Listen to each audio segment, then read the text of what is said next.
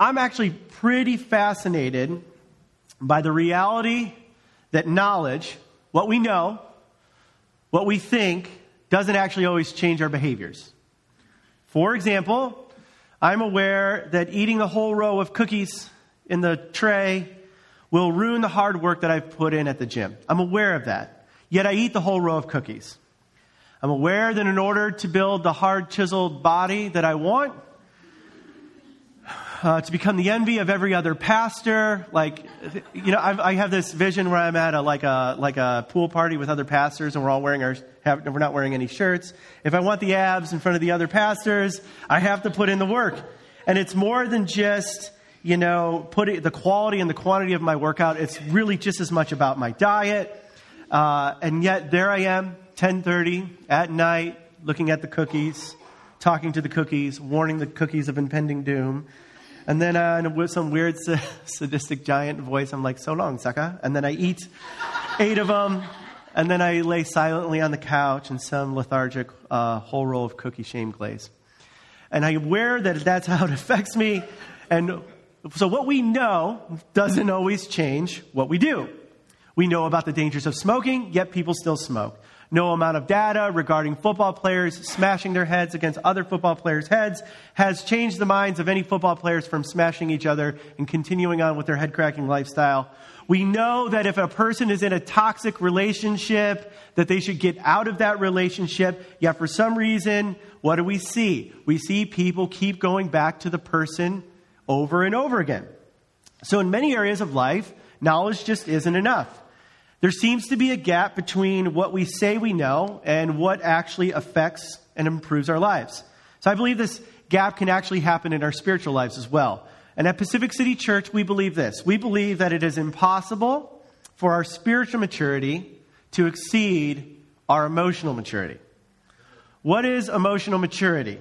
Well, emotional maturity is a term we use to describe people who are differentiated in how they live and how they treat others, how they allow or disallow their emotions to affect themselves or others.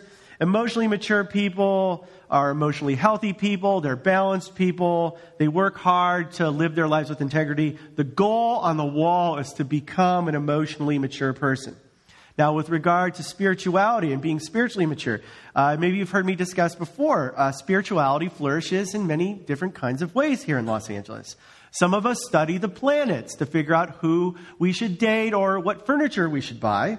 Uh, others of us go to Soul Cycle or sign up for a hot yoga class to clear our minds, to um, focus on what's most important, and actually to connect with the psychological benefits of group movement uh, exercise. Others of us use religion and other traditional forms of faith to tap into a higher, powerful being bigger than ourselves. But sometimes our knowledge about spiritual things doesn't actually change our lives. And what I've found is that even though we might believe that we're actually spiritual or spiritually in tune or connected, it might not actually change how we live or how we treat people, our emotional maturity. And so when something like this happens, we refer to it at this church, we call it an authenticity gap.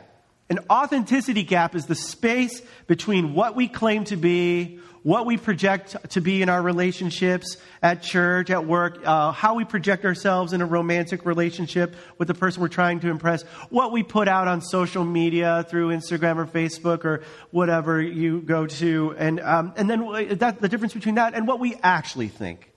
What we actually say about people, how we actually treat others, how we actually handle our private struggles and our addictions and all of life's issues and anxieties. And so everyone, we believe, is susceptible to this authenticity gap what we project to be and what we actually are. And at Pacific City Church, we also believe that proximity to spiritual activities doesn't necessarily make us more spiritual or more emotionally mature. Just because we go to the spin class, just because we go to the church service or the music festival, doesn't mean we're actually maturing spiritually. There needs to be something that happens in us that's bigger than just our proximity to spiritual activities. Something must be cultivated in the subterranean levels of our heart. And so, over the past few weeks, I've been talking about stories of Jesus, and we've, we've been talking about how God offers us a different way of thinking about spirituality. And what we see is that Jesus actually desires that each of us become more emotionally mature. He doesn't just want us to seem like we're religious or spiritually connected. He actually wants us to change and to grow. And so he offers us a different way of relating to God. So I've called today's talk, How to Keep It Real. Uh, will you pray with me? And we'll get started and take a look at a few verses. Uh, God, uh, we welcome you here. And God, we want to keep it real. We want to not project something that's not of you, that's not some, something that's fake. Uh, we're here because we want you and we want it to really affect our lives. And so, God, we give you our time together. Help me to speak as I should. Fill me with your Holy Spirit. In Jesus' name we pray. Amen. Okay, so today we're going to be discussing the story of the lost son. It is one of the most discussed and referenced parables of all of Jesus, uh, all of Jesus' time. So maybe you've heard it referred to as the prodigal son. Now, contrary to popular opinion, prodigal does not mean wayward or rebellious or uh, bad boy. Uh, a prodigal is actually somebody who has spent everything until they have nothing left to spend. And what we will see is that th- this is the story of the prodigal son, but can also be used to describe uh, the father in the story. And the father gave everything to his sons, and then he gave even more. The story is really about a prodigal God. So we're going to take a look at Luke 15. We read in verses 1 and 2. It says this Now the tax collectors and the sinners were all gathering around to hear Jesus, but the Pharisees and the teachers of the law muttered, This man welcomes sinners and eats with them. I'm going to pause right there. The Pharisees think that Jesus must be watering down God's teaching in order to gain lots of people to follow him. That he's like telling them whatever they want to hear. He's excusing them from their sin and from their issues.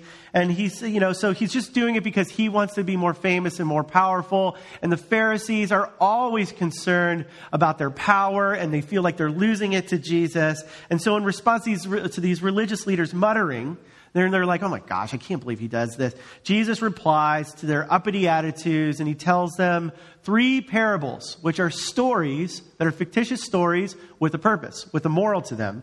He tells one story about a sheep, one story about a lost coin, and one about the lost son. So we're going to look at the one about the lost son, lost sons, actually. We read in verse 11 and 12, it says this Jesus continued, There was a man who had two sons. The younger one said to the father, Father, give me my share of the estate. So he divided his property between them. I'm going to tell the rest of the story, but hold on a second. The younger son, right here, I want to tell you this. The younger son's request is totally uncommon. In fact, in Middle Eastern culture, this is completely insulting. Essentially, the younger man, the younger brother, is saying to the dad, Dad, I don't care about you. I don't care about our family. I wish I had your stuff, and I don't want to wait till you die. I want it now. I wish you were dead, so please give me your stuff. Please give me my share of the inheritance, and, um, you know, that'll be good. And surprisingly, the father gives it to him. Now, Jesus is making kind of a point here that, like, normally the father would not give him this stuff. But in this story, he does. He's, he gives him, he's generous to the younger son. And so this is what else, this is the next thing that happens. We look at verse 13. Not long after that, the younger son got together all he had and set out for a distant country, and there squandered his wealth in wild living. After he had spent everything, there was a severe famine in the whole country, and he began to be in need. So he went and hired himself out to a citizen of that country, who sent him to the fields to feed pigs. He longed to fill his stomach with the pods the pigs were eating, but no one gave him anything. When he came to his senses, he said, How many of my father's hired servants have food to spare, and here I am starving to death? I will set out and go back to my father and say to him, Father, I have sinned against heaven and against you. I am no longer worthy to be called your son. Make me like one of your hired servants. So he got up and he went to his father. But while he was still a long way off, his father saw him and was filled with compassion for him. He ran to his son, threw his arms around him, and kissed him. The son said, the son said to him, Father, I have sinned against heaven and against you. I am no longer worthy to be called your son. But the father said to the servants, Quick, bring the best robe and put it on him. Put a ring on his finger and the sandals on his feet. Bring the fattened calf and kill it. Let's have a feast and celebrate. For this son of mine was dead and is alive again. He was lost and is found. So they began to celebrate. Meanwhile, the older son was in the field. And when he came near the house, he heard music and dancing. So he called one of the servants and asked him what was going on. Your brother has come home, he replied, and your father has killed the fattened calf because he had him back safe and sound. And the older brother became angry and refused to go in. So his father went out and pleaded with him. But he answered his father, Look, all these years I have been slaving for you and never disobeyed your orders, yet you never even gave me a young goat so I could celebrate with my friends. But then his son of yours, who has squandered your property with prostitutes, comes home. You killed a fattened calf for him. My son, the father said, you have always, you are always with me, and everything I have is yours. But we had to celebrate and be glad because this brother of yours was dead and is alive again. He was lost and is found. Now, often we think about these verses, we think about the sins of the younger brother, his rebellion, and then all of a sudden how he came to his senses with his hat in his hand and he came back to dad and cleared everything up.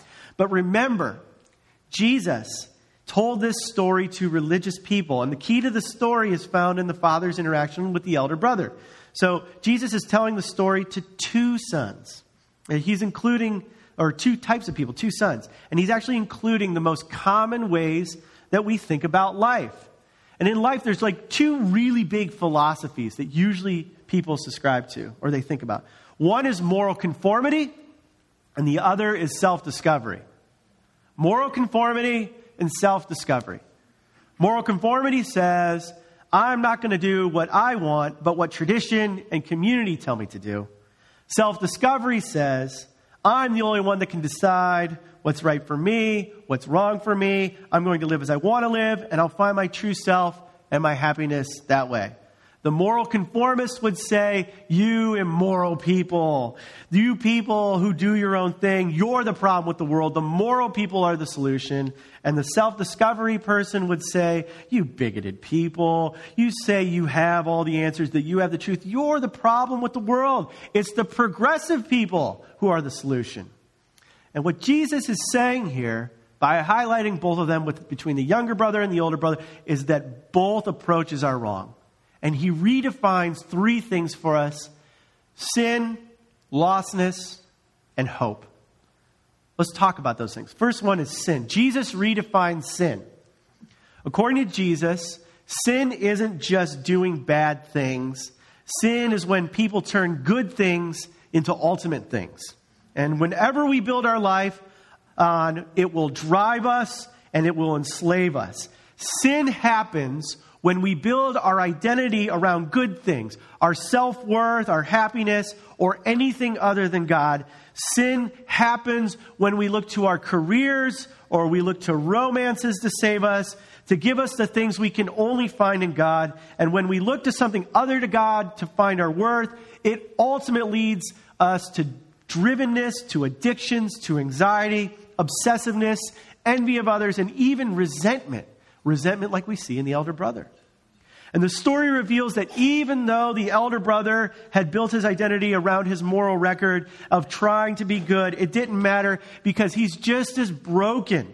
He's just as weird. He's just as selfish as the younger brother. He is just as demanding. He makes a little look, father, you never even gave me a goat. Like he's angry. And you see, the elder brother, he didn't love the father either. He wasn't interested in a relationship with the father. He just wanted the father's stuff, the inheritance, the farm. And the fact that, like I mentioned, he didn't even get the goat. And like, it isn't the elder's brother's sin that's actually keeping him from the father, but rather it's his pride and his moral record. Both sons are the same. Both resented the father and wanted his stuff. And they just tried to get it very different ways. One did it by disobeying, the other did it by obeying. And friend, let me ask you a keep it real question. Are you an elder brother? Are you an elder sister? Do the good things you do are they connected to your pride? Are they keeping you from God? There's two ways that we can tell if we're an elder brother or sister. It's usually when we're bargaining with God or when we feel entitled. Bargaining. You think, well, if God would just give me this or that, this romantic relationship, this promotion, this increase in my salary, influence in my church, then I'll serve Him, then I'll love Him, and I'll give the church way more money if that would just happen. I, I would totally love Him more. And we also see this in bargaining with God when they feel that God has let them down on the bargain they feel that they tried to make with God. If something in life happens that breaks them, like a divorce or a sudden job loss, they might say, Look, after all I've done for you, I've served you, I've served the church, I'm nice to people, I've sacrificed my dreams for my child, and this is how you repay me. But we also see it in entitlement. The elder brother and sisters tend to compare themselves with what they have with other people, and they feel jealous and envious, and they feel entitled when they don't get what they think that they deserve. They might say, I work hard, I pray, I do the right thing all the time, but I don't have a happy life like her. Why does she get that stuff? What has she ever done to deserve that? And entitled people feel entitled because they believe that, that what they do now uh, is better than what other people are doing. They feel superior to people who they deem as sinners and judgy. Um, they judge others through that. And so when good things happen for a sinner, their harsh judgment kicks in and they compare, and their comparison ultimately stirs up that sense of entitlement, what they think they deserve. Friend, are you an elder brother or a sister? Entitlement and bargaining are great ways to tell if you want something from God, but you have no interest in God Himself. So not only does Jesus redefine and widen the scope of sin, He actually redefines lostness. And what we see here is that you don't have to be a bad boy to be lost. You can be a pretty good boy and still be lost. In fact, the elder brother's sin is more dangerous because uh, he's unaware that he's lost. He's blind to the fact that he's lost. He feels like he's right and he's justified, and that his stupid dad is the problem. He's the one that's wrong. You know, the elder brother is kind of like a stereotypical dad who's driving his family on some road trip and he's gotten lost. And this is when I was growing up before Google Maps on your phone, dads were notorious human beings for getting lost on trips and refusing to ask for directions. And mom, of course, is in the passenger seat with the, you know, saying in the most loving of tones, like, you're lost. And we should stop and get directions because the kids have to go to the bathroom when we're already late for the thing. And honey, we're getting more lost. And it's just, like, you know, the whole scene. You know what I'm talking about. And so the reason dads refuse to ask for directions is they actually believe they know where they're going and they're not lost. They actually think they know how to get to where they need to go. Their pride is blinding them from the fact that they're getting more and more lost. And you know, it can be just like that in our spiritual lives. We think we know where we're going. We have some evidence that we're headed in the right direction. We know how to pray. We know how to serve the poor from time to time. We're not like the Pharisees in the Bible. We're what people in 2016 would call woke. Um, it's 2018, so don't use that anymore, but 2016 woke. And and so, uh, you know, this is exactly the issue. For some of us, it's our confidence, it's our pride in what we do that actually keeps us from realizing that we're on the right, wrong track, that we're lost. Our pride can sometimes reinforce how actually lost we are. So the question is this: if it's if uh, if it's not uh, if you were lost, how would you know? And if would you have the humility to admit it? And we so, so we see that Jesus redefines sin, he redefines lostness, and those don't work. So what does he do? He offers us a third way by redefining hope. Jesus redefines hope. Jesus leaves his listeners with an unresolved story. The story ends with a party. We get that. And it's a big celebration, and things are happening. And it's so loud that the elder brother can hear it happening outside. But we also, uh, uh, but we also see that the elder brother doesn't go into the party. It's unresolved. The father goes out and invites him, but we don't see that the father rejected the elder brother. But he, the elder brother still hasn't chosen to go in. He's hanging out there. And so the father left the choice up to the elder brother. And in the same way, Jesus left that choice up to the Pharisees, and in the same way, further, Jesus leaves that option up to us. So, how does Jesus actually redefine hope? Well, Jesus redefines hope for younger brothers and sisters and older brothers and sisters because he offers himself. You know, to the younger brothers and sisters, Jesus says, No matter how lost you think you are, I love you. No matter what you've done, it doesn't matter. You have a home with me. Come on in. I will help you discover who you truly are and who you truly were made to be. And to older brothers and sisters, uh, Jesus says, I've always loved you. I've always loved you. All I have is already yours. You don't have to do anything to get my stuff. You don't have to live in fear. You don't have to impress me. You're loved. Now go and do good in the world because you can, not because you have to. You're free. And the reason Jesus can offer this hope to people like elder brothers and younger brothers is because this is really the essence of the gospel. And the gospel means good news. The good news is really, really different. It is radical because we believe that Jesus lived on earth and that he was wrongfully executed by religious people and that he died. And three days later, he came back to life.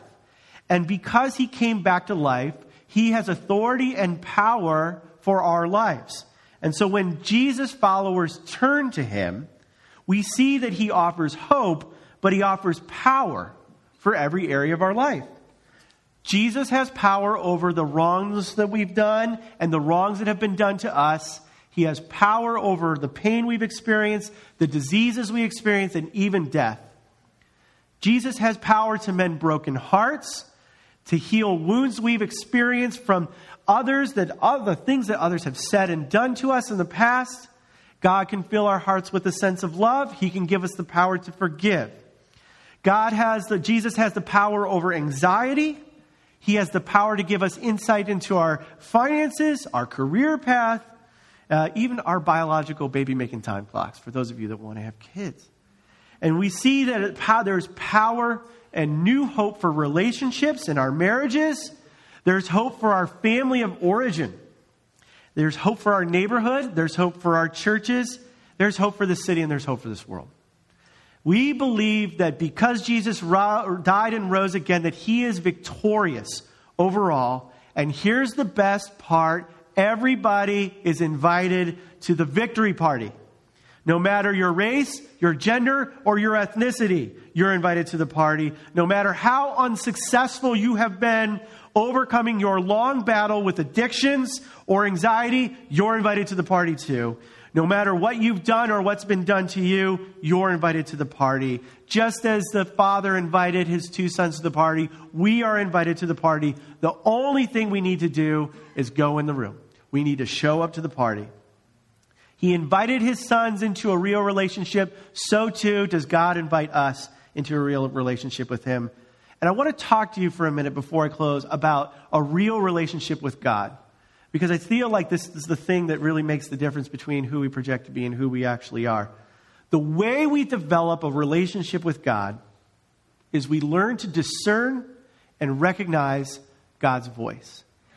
If you can hear God's voice, if you can understand what He's saying to you in your mind, everything else is rock and roll, baby. Because, okay? So in this church, I want you to know that we value, Pacific City Church, we value God's power and God's presence. It's one of our stated values. And friend, let me tell you, it's easier to calm your anxiety if you can hear the voice of God. And it's easier to plan and think about the future if you're learning to hear his voice. And it's easier for you to live without shame and guilt if God has spoken a new, fresh word over your life.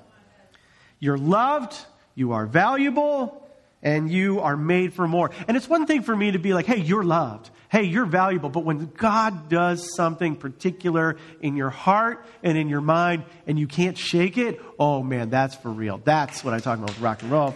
Yeah, cool. I, the lights are so bright, I can't see who's clapping, but thank you. so, learning to discern and recognize God's voice. This is essential. Like, what are we doing here if we can't learn to discern and recognize God's voice? What are we doing here? We're just sitting in weird rows listening to a dude talk. I don't like it.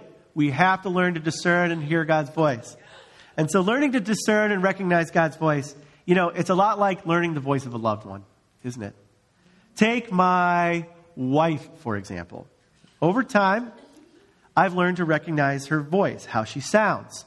I know, like, if I hear her voice, I know it's her, like, like her audible voice. But I, you know, but I know, now I know her tones. I think I do, at least. I mean, I know when she's happy. I know when she's sad.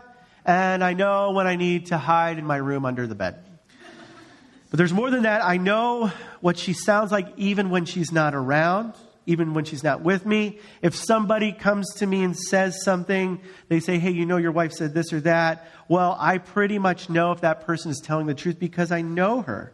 I've learned to understand what she would say and not say. I know if that person is telling me the truth. Why? Because I've learned how she thinks, I've learned how she acts. I understand her worldview. I've learned all these things because I've spent time and I've grown to know her. And it is the same way with learning to discern and recognize God's voice.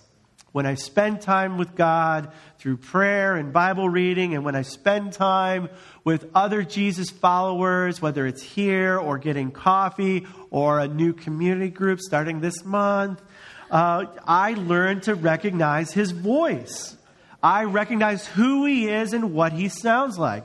I learn to discern when someone is saying something that doesn't sound like God from something that does. You know, the other thing about learning to discerning and recognizing God's voice is that, that it doesn't happen overnight. And I've found that uh, learning to discern God's voice uh, and see spiritual and emotional growth is a lot like committing to the gym. If you go to the gym for the first time, after not going for a while, a few things will happen to you. One, you will be inspired. You'll feel like super pumped. You're like, I'm back in the gym, baby. And you'll, or you'll feel good. And you might even be a little sore, but you will not see any changes after the first day. You might feel the changes. Your body may be sore. You actually, after a few days, you may experience more energy, but you really don't see the changes. Yet if I commit myself to the gym regularly, if I get up every day and I go to the gym and do what I'm supposed to do, if I follow the regular regimen I've set out for myself, my body will transform and I will experience the changes over time. I will grow stronger. And then all of a sudden, Someone will call and say, Hey, I need help moving a couch down the stairs of my apartment. And I'll be like, No problem. And I'll do it. And I'll be like, That was way easier than it used to be. Something has happened. I can't pinpoint the day or the time, but something has happened. And it's the same thing with the Christian walk when we learn to discern and recognize God's voice. It happens over time. When we commit ourselves to regular Bible reading, uh, when we, uh, or prayer, or spending time with other Christians, we will grow. We might not see the changes right away, but we will feel them. We'll feel that we're changing. And, but, and then over time, our lives will begin to transform. We'll improve how we're hearing from God and what we're applying when we hear from God. And then one day it happens. We'll look back a couple years We'll say, wow, I've really changed. I've really grown. I don't say the mean things that I used to. I'm becoming a nicer human being. Oh my goodness, I'm becoming more generous with my finances. I remember I was never generous. I'm becoming more generous. With, and all of a sudden, we can't, we won't be able to pinpoint the exact moment, but we'll see that we have changed. How do we do this? How do we practice this? Well, um, there's prayer and meditation, there's community, and then there's study. You know, prayer and meditation, I'd encourage you to take five minutes every day to practice listening prayer. Our favorite, Eric Amos, is one of the people here. Um, actually, he trains people on how to hear from God. Like he does this thing called listening prayer. It develops your skills so that you're better at discerning what's from God and what's not God, what's the chicken sandwich that you ate and what's really God's voice. And then when someone says, oh, this is totally God, and they, they do like something we call prophecy, and sometimes people are right and sometimes people are wrong, he helps you to be able to discern that because we're all human and we're all fallible and we all need to get better at hearing from each other, but also hearing from God. He actually teaches people, and he teaches people in our church how to do this. He has a team and it's our listening prayer team. And I would encourage you, like, to learn to discern and recognize God's voice, but also the daily practice of getting up and saying, God, I'm here. I want to hear from you. Uh, and, um, and then just praying and say, God, uh, what do you want to do today? That is the best way. Getting in the regular routine. And if you wait for five minutes and just do that every day, it will feel like an eternity. And then you'll look at the clock, you're like, dude, it's only been 30 seconds. And really what's happening there is that, like, it's really hard to calm our minds before God. But do that. Consider doing that. Uh, a second thing is uh, c- community. You know, join a community group. Um, there is a hole in our heart, our metaphorical heart, that only God can fill. But I believe that God has created a hole in our heart that only people can fill, that God refuses to fill. You see, God made us for relationship with other people.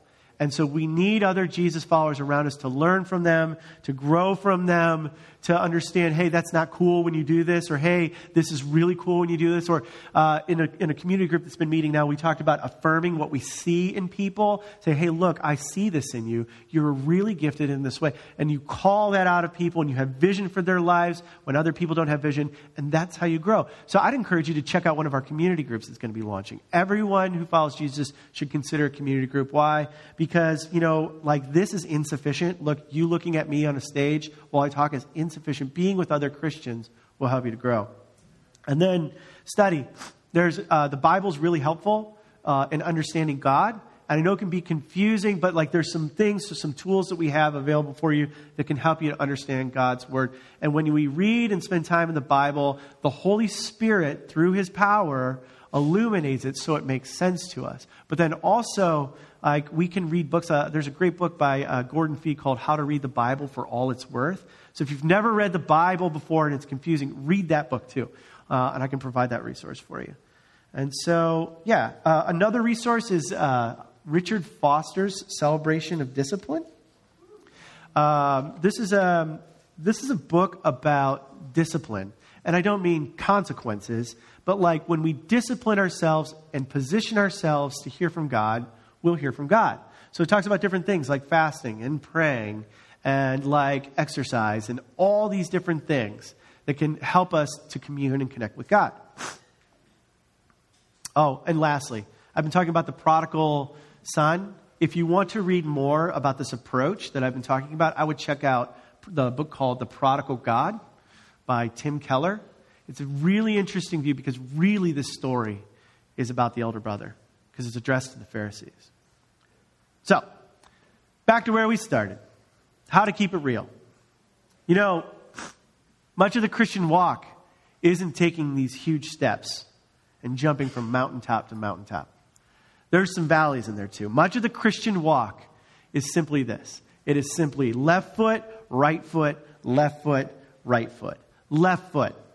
I hear God's voice on how to treat my spouse. Right foot. I apply that knowledge and I work to treat her better. Left foot, I hear God leading me to be more generous with my finances. Right foot, I make a plan to follow through on being more generous with my finances. Left foot, right foot, left foot, right foot. When we go through the daily routine of learning to hear God's voice and then obeying, we do this over and over again, daily small steps, they will add up. We will have grown. We will see that we are different we'll be, be becoming the best version of ourselves. I think we'll start to see new things blossom in our lives, and we'll begin to see transformation in our relationships and in our work and in our neighborhoods. And we might not like everything that God says if we're doing the left foot, right foot, left foot, right foot approach to, to following God. But if we try it out, we will grow, I guarantee you, in our confidence. We'll start to see real fruit in our lives, and we won't be living in proximity to spirituality uh, but we'll be tapped into his power and his presence. And we'll see that life doesn't need to be lived as younger brothers or elder brothers, younger brothers or older brothers, but instead we'll see ourselves becoming the family of God, which is way better, way more important. And that, my friends, is something worth living for. I'm going to pray for us, and I want you to stand. Will you stand with me?